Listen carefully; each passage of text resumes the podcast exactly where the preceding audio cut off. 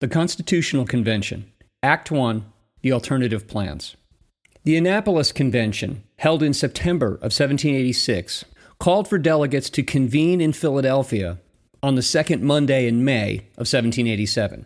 On that day, only four delegates from Virginia and four from Pennsylvania were present. Over the next two weeks, as delegates from most of the rest of the states slowly arrived in Philadelphia, those Virginians drafted a plan for government and slowly disseminated that to the other delegates as they arrived.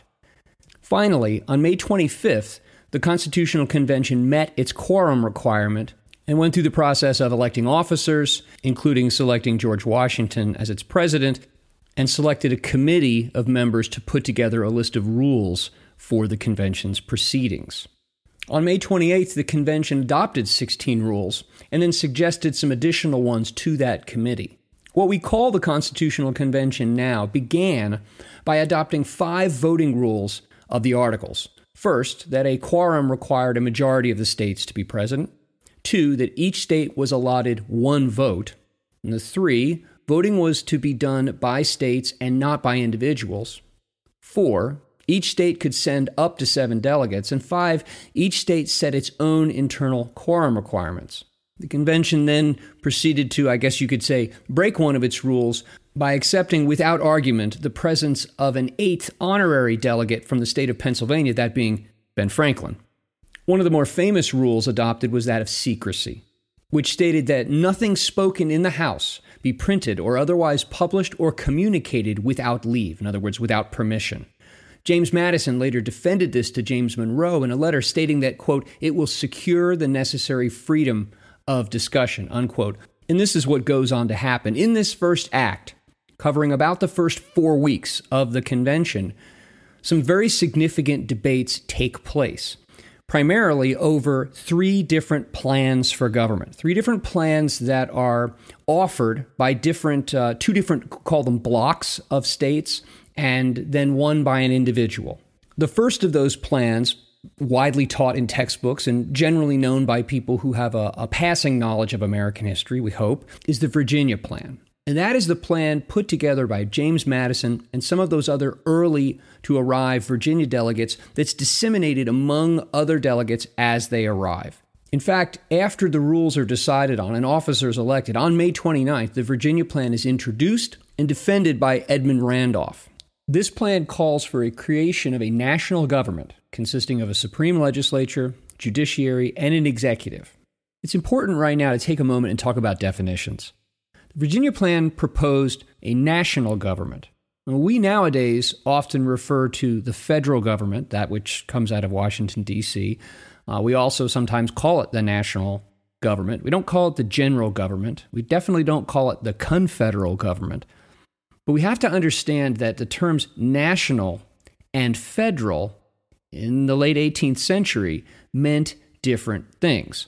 Although they are sometimes used interchangeably in that time, the term national government typically referred to a centralized government with strong authority over all aspects of national life, including things like taxation, defense, foreign policy, and whatnot.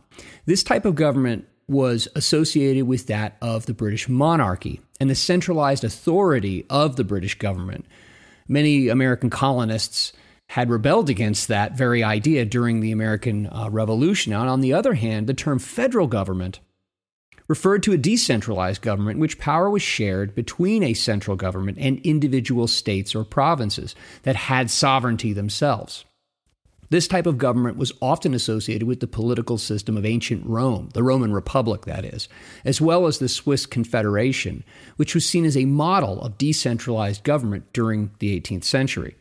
And so when the Virginia Plan proposes a national government, understand that it is proposing not only a, a the creation of a central government, but a central government of a certain type, a certain level of power in relation to the states. Keep this in mind as we move forward, and especially keep this in mind as you go to AmericanFounding.org and you read about the nature of the debates over these various plans. After the introduction and defense of the Virginia Plan on May 29th, we see over the next week or so a debate unfolding over the fundamentals of the plan. And in this debate, in these votes that take place and resolutions that are accepted and things that are changed and things that are rejected, we can start to see some of the, the priorities that different groups and different individuals at the Constitutional Convention have. There will be a bicameral legislature. What is referred to then as the first branch, what we now call the House of Representatives, will be elected by the people. They agree that either branch, the first branch or the second branch of the legislature, can initiate legislation. They agree to a national executive, what we now call the president. They don't agree as to whether this should be an individual or a group or how long they should serve for, but they agree that there should be a national executive whose job it is to carry out, to enforce the laws that that national legislature create they give this ill defined national executive the power of the veto. They establish a national judiciary. And throughout all of this, they debate terminology, they debate use of words and phrasing. To be perfectly honest, looking at Madison's notes on these debates, this seems like any kind of committee meeting. If you have ever had the pleasure of having to craft a mission or a vision statement with five or 10 or 15 other people giving inputs, you know what I mean. But the Virginia plan provides focus. It is something that everyone can point to and about which they can discuss. And while there is certainly debate, there's also agreement. There, in fact, is unanimous consensus that new states admitted to this union, whatever form it's going to take, will be admitted on equal legal footing with the original ones. They also postpone a lot of votes. There are a lot of decisions that it seems the convention was not yet ready to discuss things like the shape of the executive, uh, how amendments would be added uh, to the Constitution, whether there will be oaths of office, things like that. There are all manner of things that are voted on and accepted, and things that are set aside for future consideration.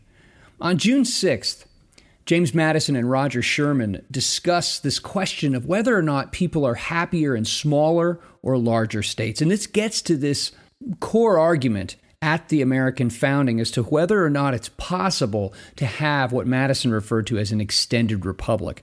This, in a way, uh, foreshadows Madison's position that he lays out in Federalist 10, Federalist 10, where he discusses how an extended republic could be used to break the, the worst things that factions could do so Madison is a fan of and, uh, and, and a proponent of the the positive potential of an extended republic, whereas Sherman is more of the mind that people are going to be happier in a smaller republic in smaller communities. This harkens back to Montesquieu, and so the debates that take place over that first week and a half or so around the Virginia plan are both there are there are debates of, of procedural nature, of um, some structural issues of this possible new form of government, but also philosophical about what is what kinds of things make up the foundation that one would lay under good government. One thing though that comes up a number of times is the idea of representation and how it will be determined in the legislative branch. The idea that the members of the first branch be elected popularly by the people at large within the states is what gives the Virginia plan uh, the moniker of the, the big states plan, the large states plan, because obviously those states with larger populations would be able to elect more of these people. The discussion, though, also focuses on how the second branch, what we now call the Senate, how will they be chosen? Will they be elected popularly? Will they be elected by the members of the first branch? I mean, imagine that. Imagine if the members of the Senate were elected by the members of the House the original solution, that which of having the um, members of the Senate elected by the state legislatures, that is also kicked around as a possibility. Lengths of terms of office is also an issue that is discussed. In short, for about a two week period of time, the Virginia plan is picked apart, its various proposals debated, some of them accepted, some of them amended, some of them cast aside. This goes on until the 13th of June. On the 14th of June, William Paterson of New Jersey who incidentally was born in Ireland. And I don't know if you know this, but roughly 20 to 25% of the delegates at the Constitutional Convention were immigrants. Anyway, William Paterson submits the nine resolutions of what we now call the New Jersey Plan. As opposed to the national government that the Virginia plan seeks to establish, the New Jersey plan, as Paterson put it, was purely federal. And so the nine resolutions of the New Jersey plan, they sought to restore the single chamber of the Articles of Confederation. And representation would be by state equal regardless of population size. It did give the power to tax and regulate interstate commerce to this government, but it absolutely got rid of the idea of popular representation at the federal level, at the general government level. Each state would be represented equally at that level. And understand here is the difference between your federal and your national government. The federal government is made up of separate sovereignties, separate states that join together for certain specific things to be done in concert, but leaves internal governance largely to themselves. And that's why they are represented equally at the general government level, because they are seen as equal players, each state its own sovereignty. This is very different from a national government, again, as proposed by the uh, Virginia plan. Paterson and the proponents of the New Jersey plan essentially admit that the Articles of Confederation have flaws. There are weaknesses in the existing general government, and so they offer augments to its powers. However, they still insist on retaining the primary sovereignty in the country at the individual state level. And so, like the Virginia plan earlier, the New Jersey plan is debated for the next several days until June 18th, when Alexander Hamilton of New York offers his plan, the third of the alternative plans. And the Hamilton plan is a radical departure from either the Virginia or the New Jersey plan, in that it recommends the creation of a robust national government, a strong national legislature and national executive. Hamilton wants a Republican government, but he wants one that has the energy, it's a term that's often used, the energy to do the good things that it needs to do or will need to do in order to ensure the protection of rights and the maintenance of that Republican government. Hamilton's plan is not debated. And in fact, there are some historians who believe, we, haven't, we don't have direct evidence of this, but there are some historians and Hamilton scholars who believe that Hamilton deliberately promoted what he recognized would be seen as an extreme position. And so consider this the proponents of the New Jersey plan, they want less power to the general government, more power at the states. The Virginia plan proponents are, are sitting on the opposite side of that argument. Hamilton is far, far beyond what the Virginia plan would have proposed.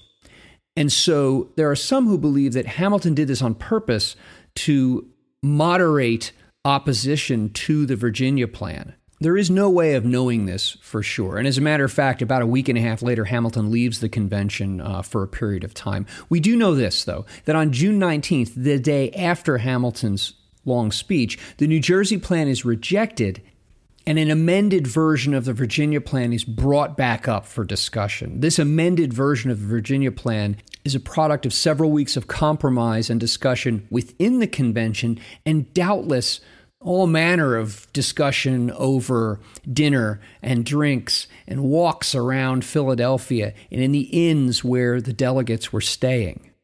And so the first act of the Constitutional Convention comes to a close on June 19th. The Virginia Plan, in broad brushstrokes, if you want to say from the 30,000 foot view, the, the broadest ideas of it and some of the details have been accepted.